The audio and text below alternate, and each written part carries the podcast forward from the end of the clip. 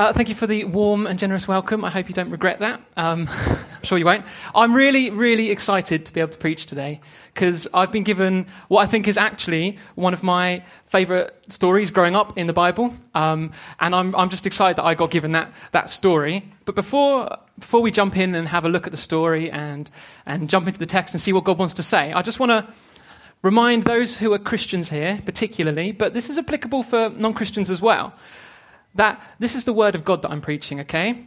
This is the word of God. And, and do you know the Bible says that the word of God is living and active, sharper than any two edged sword. It pierces the division of soul and spirit, of joints and marrow, and discerns the thoughts and intentions of the heart. Okay, the word of God that I'm, these aren't just fancy words I put together. I'm, I'm preaching the word of God. So I want to encourage us, um, just from the start, to be expectant because God's word is alive, it is powerful, it is active. And I believe that you can't go away from here uh, not being changed and transformed because God's word is alive. So it's going to pierce your hearts today, hopefully. Whether or not you're a Christian, um, I believe that God wants to say something to everyone here today. Okay? In fact, what I'm talking about today is, is, is central to, to, to everyone's life. It is one of the, the core things I don't actually have a nice, uh, a nice snazzy title. I, I, I like to have, uh, I like to be a preacher who has a nice title. I don't have one. In fact, after the preach, if you can think of a nice title, then by all means inbox me, hashtag me, whatever you want. I don't have a title because essentially we're just talking about worship today. Okay? Today's, today's talk is about worship. We're going to use Daniel 3, which is what we're looking at, um, to, to preach around this topic of worship. But when I say worship, I don't mean the songs we sang earlier on as great as they were. I don't mean what CDs you listen to. I don't mean whether you're going to David's tent this summer or not. Worship's much bigger than just singing, okay? Worship is, is the core overflow and outworking of your heart. Whether you're a Christian or whether you're not a Christian, your life is centered around worship. It is. Everything that you do revolves around worship. It is the central outworking of our life. What we, what we do, how we do it, why we do it, all of that is incorporated into, into worship. If you're a Christian in here, worship is where you've got God at the heart and God above all of your decisions, your drivers, your motives, the whole shebang. But there's lots of other things that, that, that, that, that draw our attention and that captivate us and that we, that we sometimes turn to, to to follow and to look after. And the Bible still calls that worship, but it calls that kind of worship idolatry. Now, there's a guy called Tim Keller who's a, a church leader in America and a famous Christian author. And he says this, and I want to read this just in terms of introducing the, the, the, topic that we're talking about. Essentially, we're talking about worship and idolatry. This is a really helpful quote just to set the scene and context of what idolatry is, which we're going to dig into a little bit deeper. He says, Idolatry is anything more fundamental than God to your happiness, your meaning in life, or your identity. It's more fundamental than God for your sense of self worth, significance, and value, or for your sense of security. An idol is anything that you love more than God or you rest your heart in more than God. So, idolatry can be it can be your career, it can be your family, children, spouse, your achievements, it can be political causes, physical attractiveness, romance, approval, power, comfort, financial security. Um, the list goes on and on. There's so many things that we can turn to for that sense of fulfillment and, and, and identity and self worth. Um, but the Bible calls them idolatry if Jesus isn't above them and overarching them. So we're going to look at Daniel today and unpack this theme of worship and idolatry. But for those of you who might be new to Rev, um, maybe this is your first time or you haven't been around for the last couple of weeks, I'll just set the scene quickly um, about the book of Daniel, which is uh, what we're looking at. Our, our, series at the moment, as you can see, is called Life in Babylon. Um, but to understand really what that means, you've got to track back about 400 years, okay? Because 400 years before the events of Daniel took, take, took place, um, there was a king called King David, who you may well have heard of. Um, so was one man and he led one nation. Israel was together, and they lived in the promised land, and they served one God. But after David died, a couple of generations after, things weren't looking as good as they were when David was on the throne. The, the kingdom was divided. There was ten tribes in the north, they made Israel. There were two tribes in the south, they made Judah. And the thing is that both Israel and Judah followed a similar pattern where king after king after king basically, they were turning their back on God and what King David um, had heard from God in terms of how God wants us to worship and live our lives. And they turned their back and they set up idols and they set up all these things which, which really hurt and broke God's heart. And actually, what happened was that it kind of kindled God's righteous anger and his judgment, and, and he allowed, he allowed um, Israel, who had 20 kings in a row who were all evil, and they were all bad, and they all turned their back on God, and that really upset God, and he allowed them to be taken over by Assyria, who were the kind of one of the superpowers of the day at that time. But Judah lasted a little bit longer. Now, they lasted a bit longer because they had a few kings along the way who were, who were good. They actually looked to God and they wanted to, to live out their kingship following the, the book of the law, which is what Moses put together, um, telling the Israelites how to live. Um, but really, they were on the same course to self destruction. Um, though they had a few good kings, like there's a king called Josiah who we'll look at a little bit later on, um, who was good, but they, they lasted about 150 years longer than Israel, but the, the same uh, consequence happened to them really, because they kept turning their back on God. God allowed them to be taken over by the new superpower of the day, Babylon. King Nebuchadnezzar, he was the king of Babylon, and he, he kind of dethroned and overtook Jerusalem um, and Judah and the tribes that were living in Judah. And there was a little group of them who were exiled. They were brought into the kingdom where King Nebuchadnezzar was ruling and reigning, which was Babylon. So our series is using the analogy that as Christians we are living life in Babylon. Our Babylon is London all around us. We're like exiles. We are in the world, but not of the world. We're Christians. We're called to be different to those around us. And we're, we're using that as an analogy of, of the outworking of our life. Now, how we're going to do this is that we're going to read the text um, of Daniel 3. So if you want to turn to your Bibles, turn to Daniel 3. We're going to, we're going to do this in three chunks today. The first chunk is just going to be verses 1 to 12. Um, and Huli, if you want to put the words up, I'm going to read it and then we're going to pull out some points and we're going to see what God wants to speak to us today. So,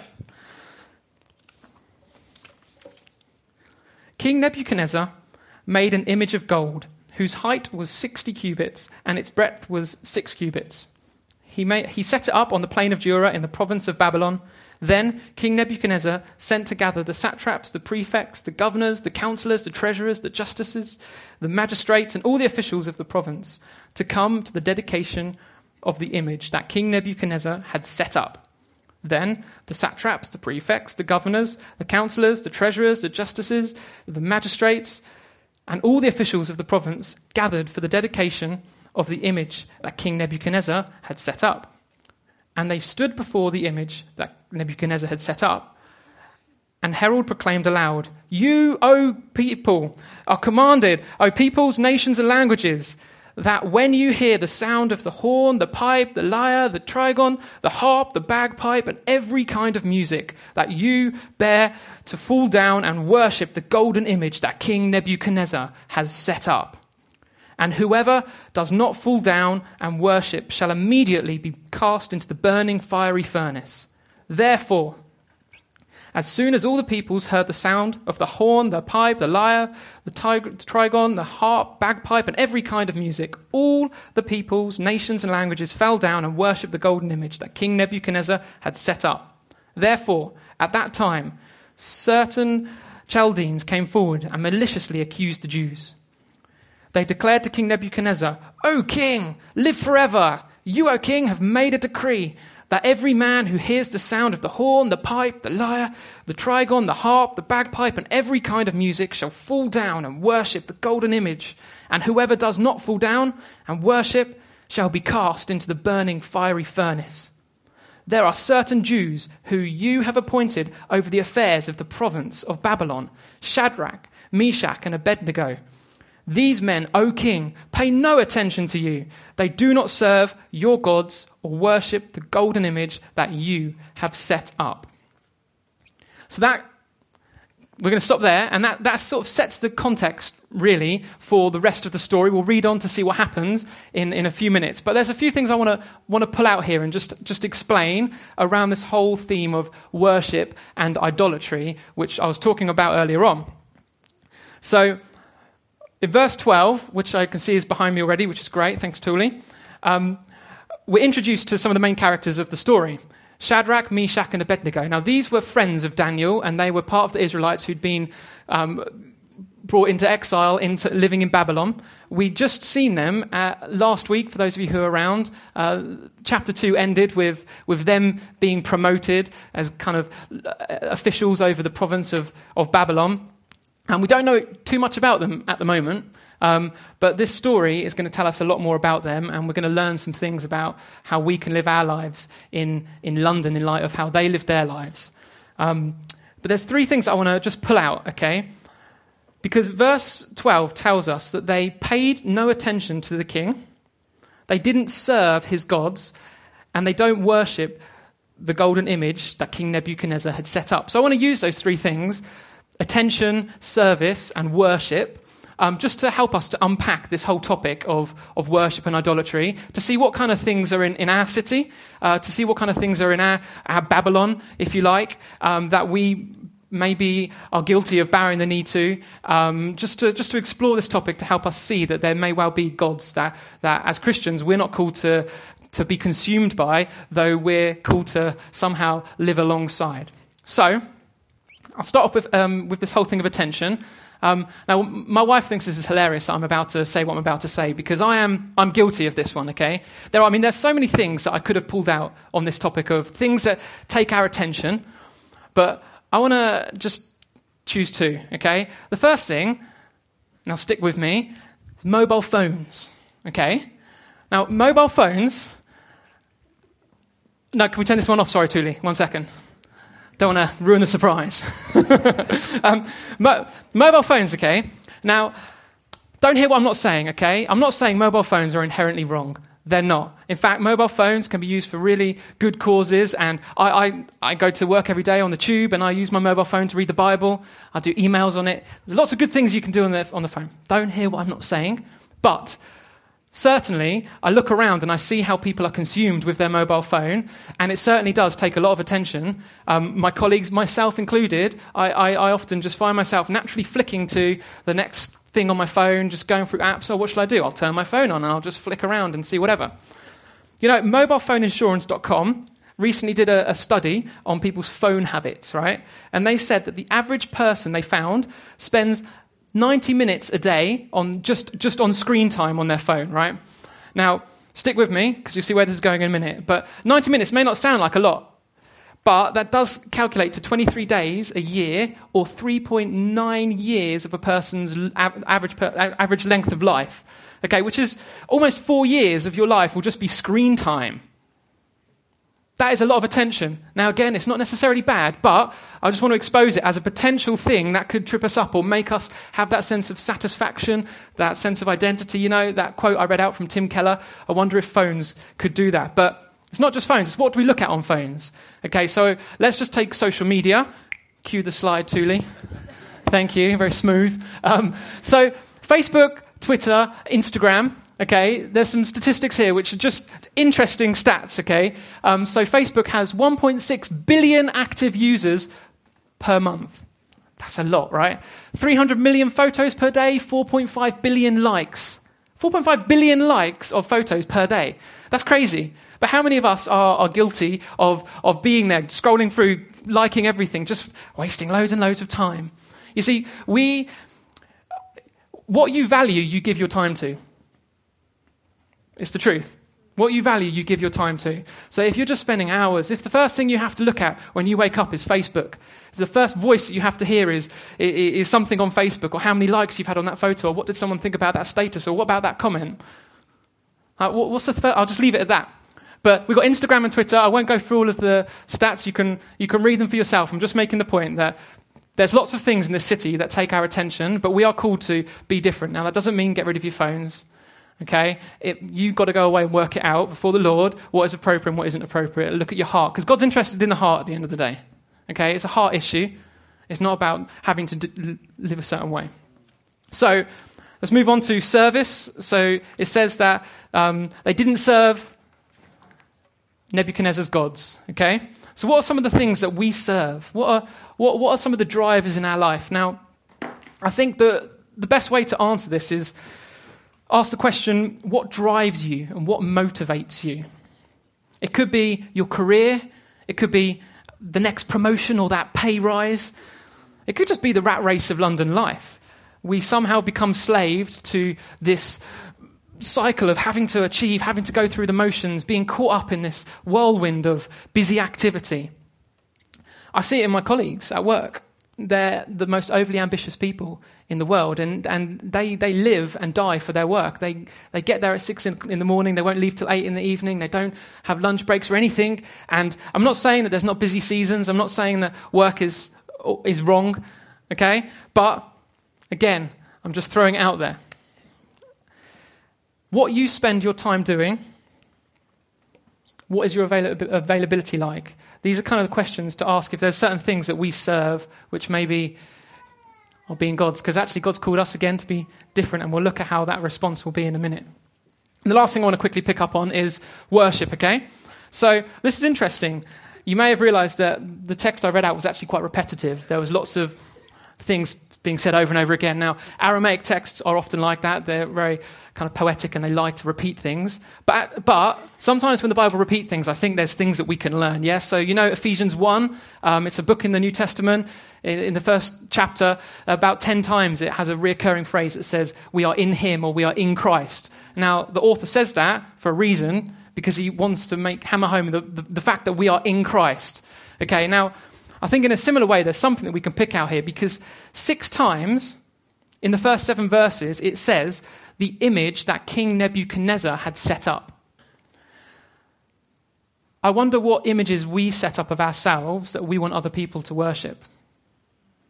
I wonder what, what pictures we put up of ourselves, not, not even on social media now, I mean in life in general. What, so it could be, could be your career or your um, physical, social, cultural, political projections, your achievements, education, your accomplishments, your, um, whether you've got friends in high, high places. What, what things do we want people to look to us to? Because actually, the, the gods in this city are not just, not just gods that, that, that, other people set up, but I think sometimes, I know myself, I'm guilty of setting up myself. I, I over glorify myself. I like to, I like to over exaggerate and make myself look better at times. I'm just being honest. I do. Um, but this is all part of the, the London and the Babylon that we live in. But it's not all, it's not all doom and gloom, okay? So we, we may be surrounded by all these things that take our attention, our service, and our worship, but it really isn't doom and gloom. We'll read on in a moment um, and, and see what God, God's got to say to us. But um, I just want to say that, that Jesus wasn't exempt from this either, okay? Jesus wasn't exempt from the pull of different things to take his, his uh, his attention. But we know that Jesus was faithful and he didn't compromise and he lived a sacrificial life of worship, so much so that he actually was obedient to death and he didn't compromise and he set his face like flint to the mission that he was set forward for. But there was a time when Jesus was had an encounter with the devil. It was soon after his public, well, just around the time of his public ministry. He, he spent 30 days and 30 nights fasting. And just at the end of it, just when, just when you think, oh, great, he's almost, he's almost managed that duration, the, um, the devil comes along, and what does the devil do? He tries to, tries to tempt Jesus and pull him away from, from his mission and trip him up, if you like. And how does he do that? It's interesting. He says, he says that, Just reading out, it says, Again, the devil took him to a high mountain and showed him all the kingdoms of the world and their glory. And he said to them, All these things, this is the devil, all these things I give to you if you fall down and worship me. So the devil was trying to tempt Jesus by getting his worship. Even, even Jesus was consumed by, uh, by these, these occasions where someone was trying to pull him um, to worship. But you see, I mean, the devil promised Jesus the, the nations, but they weren't his to promise. They were Jesus' inheritance is, is, the nations, and, um, and Jesus knew how to stand his ground. And the good thing is that Jesus is, was victorious in that moment. He, he quoted scripture. He says, You shall not follow the Lord your God. Um, you shall worship only the Lord your God, and him only will you serve. He knew who he was, and he was able to combat that. And actually, Jesus' victory is our victory. Okay? We can we can say no. Those things that you find hard, that you're pulled towards, that, that, are, that maybe we know we, we, we, we put in our heart to find a, a, some sort of pleasure which is other than Jesus. Well, actually, Jesus gives us a victory to be able to stand strong and receive Him, which is a much bigger and better satisfaction. And we'll see this in a moment through reading the rest of the story. So we're going to now read from verses 13 to 27.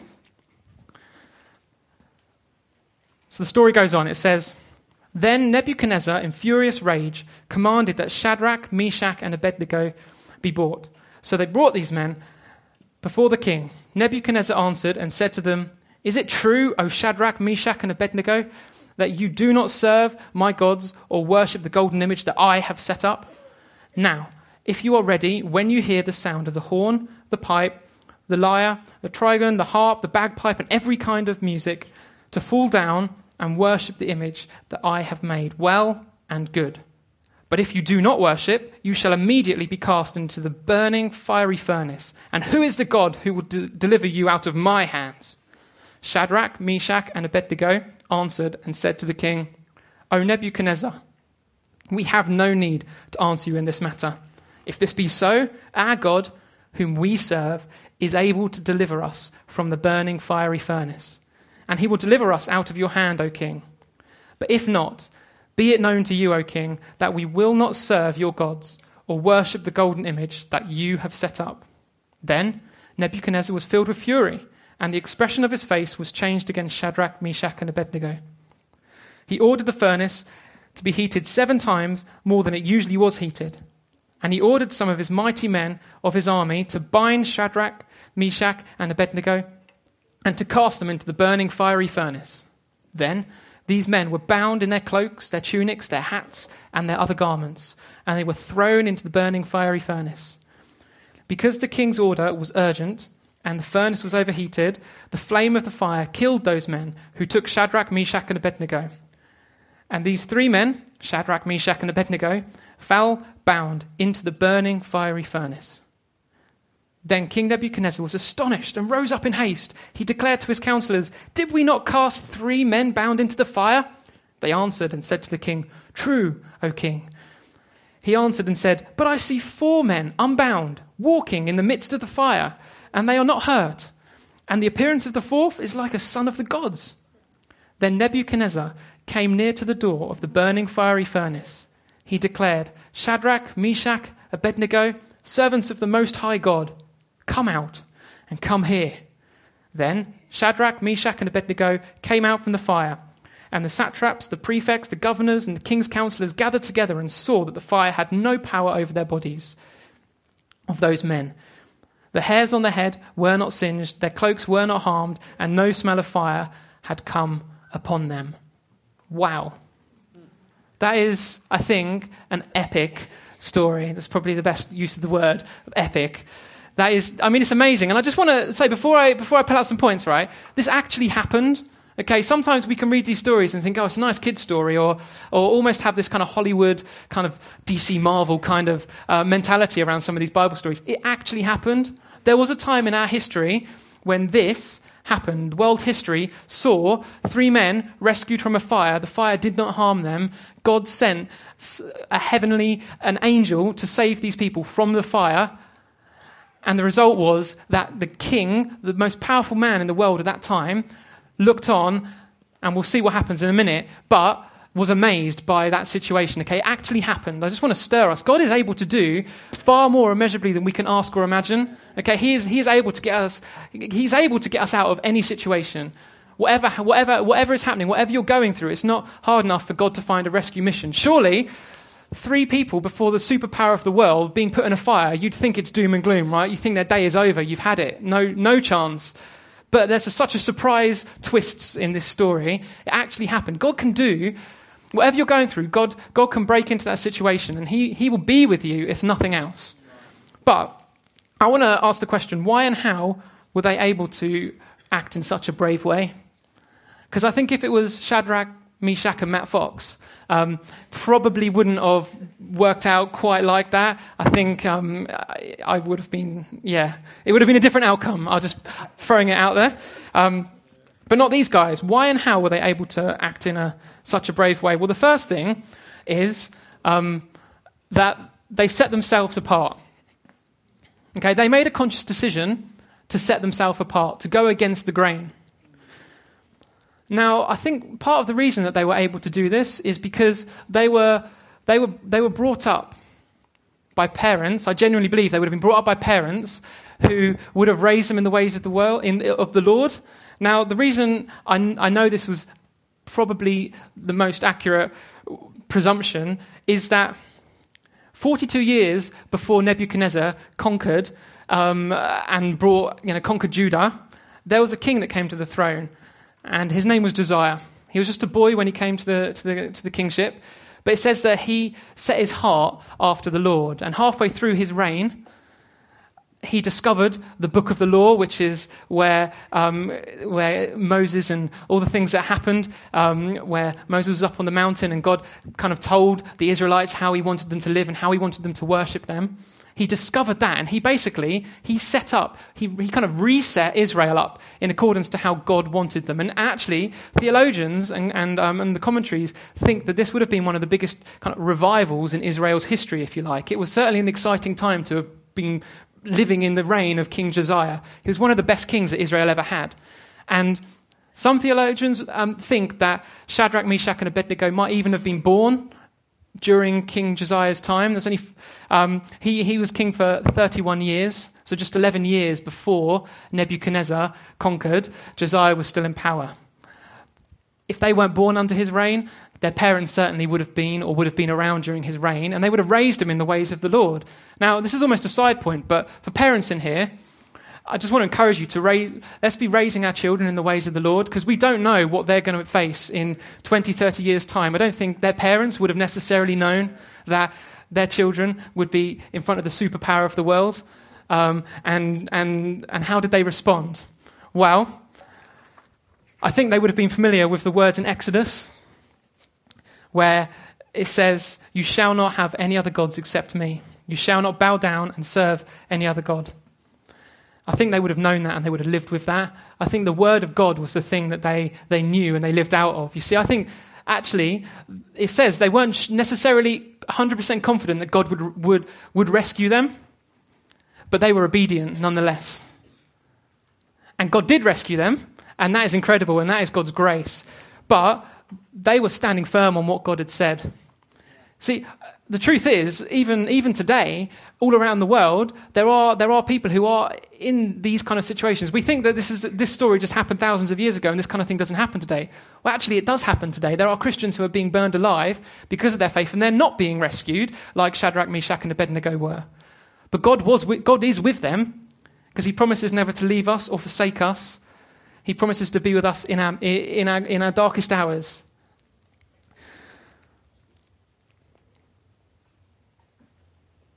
They set themselves apart. They were about something different. Are we not about something different? We are, we are about something very different as Christians. We're called to be salt and light. We're called to be different, make different choices. We're called to be noticeably different amongst the world around us. These guys set themselves apart based on the word. You know, actually, that's fine. I've, I've in the interest of time, I'm going to move on because I, I think I've, I've milked that part enough. Not only did they set themselves apart, but God set them apart. Okay, so my second point on this is that, that God set them apart. So here we see that he answered and said, But I see four men unbound walking in the midst of the fire, and they're not hurt, and the appearance of the fourth is like the Son of God. Now, this to me sounds a little bit like the gospel story. You see, there was a, a time when Jesus was sent and Jesus was set apart to come into the world to rescue us. And actually, he came into the world to rescue us from something which is far greater than any physical fire. It was an eternity without God. It was an eternity which would have been a lot, a lot darker and a lot more uh, tormenting um, than a physical fire. And Jesus was faithful. He was faithful to the very end, and he was able to rescue us and create a way for us. Just as he set them apart, this is almost like a little, um, it's like a foreshadow of what Jesus was going to do, because Jesus set us apart. But you know, God will be with us. He will be with us, even if we had to go through these physical, these physical things like these guys, like Shadrach, Meshach, and Abednego did.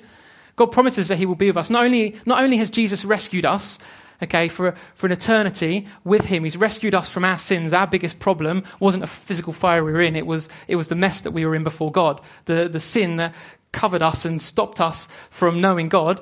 God rescued us from that, but no matter what we go through, God will, God will still be with us, okay? He continues to rescue us ultimately for, our, for eternity, but He also promises that He won't leave us or forsake us now. Whatever you go through in life, if you're a Christian and Jesus is in your heart, He is with you. And we have an eternity with Him. Okay, very quickly, I just want to read the last couple of verses now because there's still something that we can learn about how God wants us to live.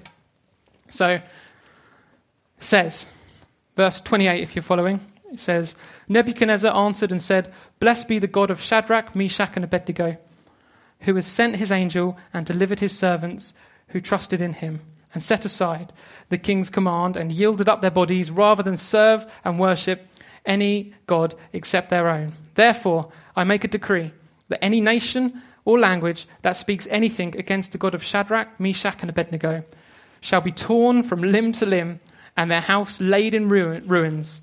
For there is no other God who is able to rescue in this way. Then Nebuchadnezzar promoted Shadrach, Meshach, and Abednego in the province of Babylon.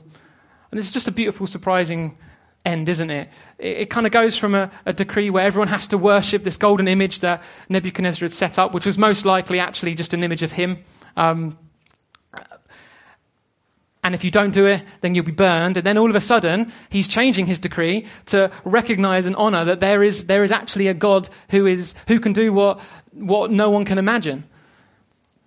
And it's pretty amazing. But you know, God's heart is that there is people from every tribe and tongue, race and class, profession, appearance, family, trade, political background to worship him. Just as Nebuchadnezzar looked on and saw from their life that, that God was real, he wants the nations to look in to us and see our life as different, to see our life as separate. You see, there's a sacrificial worship that had evangelistic ramifications here. These guys basically were willing to die, which in, in itself, I think, speaks volumes, doesn't it? They were willing to die for the cause they believed in. Great. But actually, then God rescued them, and, and Nebuchadnezzar looked on and saw what God had done. I wonder what ramifications will happen from our life if we sacrificially lay it down.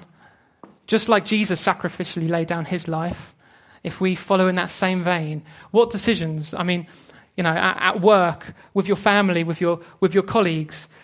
I wonder what we can do that stands out because of our worship choice, where Babylon, the London around us, will look on and, and see by that decision that we're different, that we're separate, that we're not just following the same ways of the world and all the things that the world gets caught up in, but actually we're putting our hope in something else. And I wonder what will happen if the world looks on and sees our, our way of living is different it will speak volumes.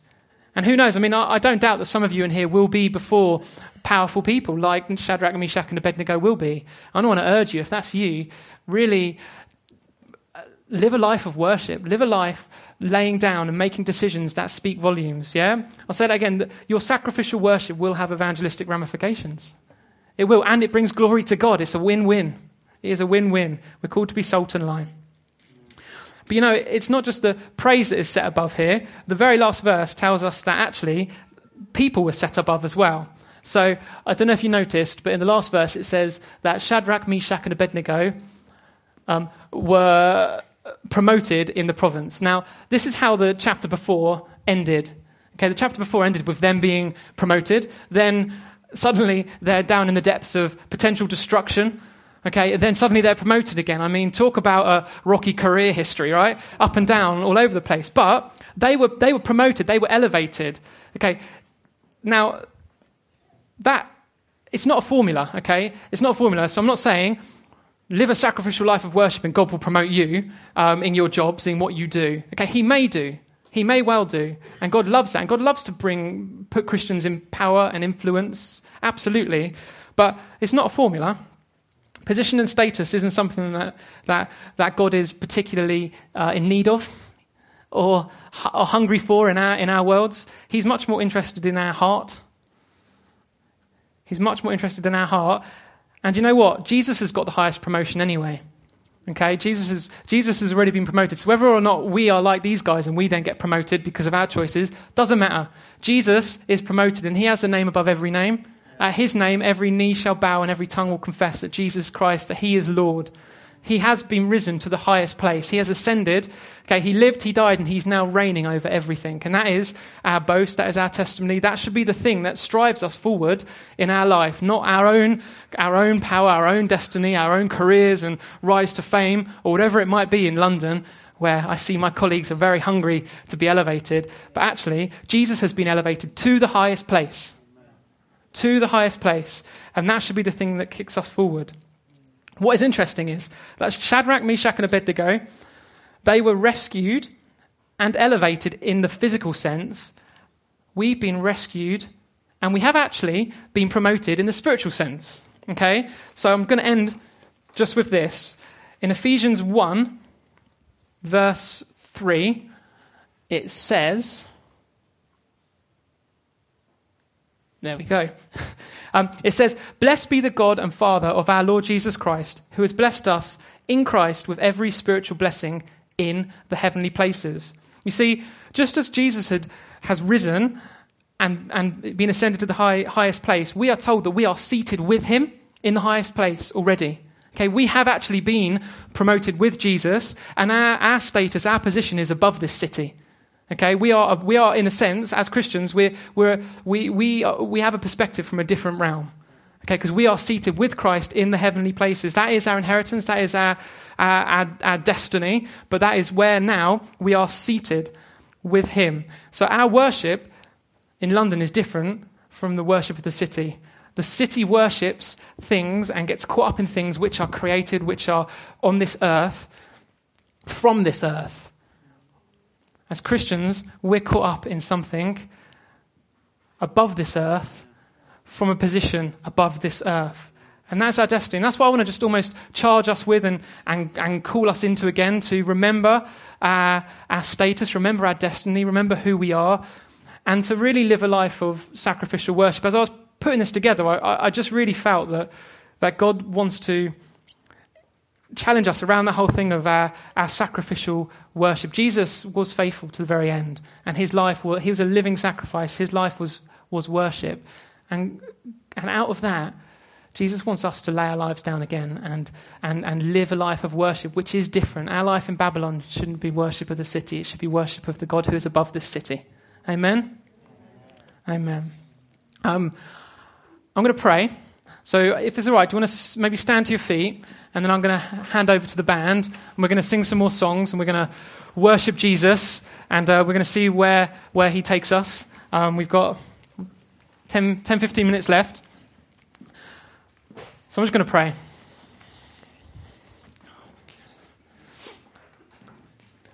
Thank you, Father, for your word, for your living, active word. Thank you for this story, this example of Shadrach, Meshach, and Abednego, who lived such a different and surprising life because they set their heart on your word, on your way, because they knew who they were in you. They knew they were about something else.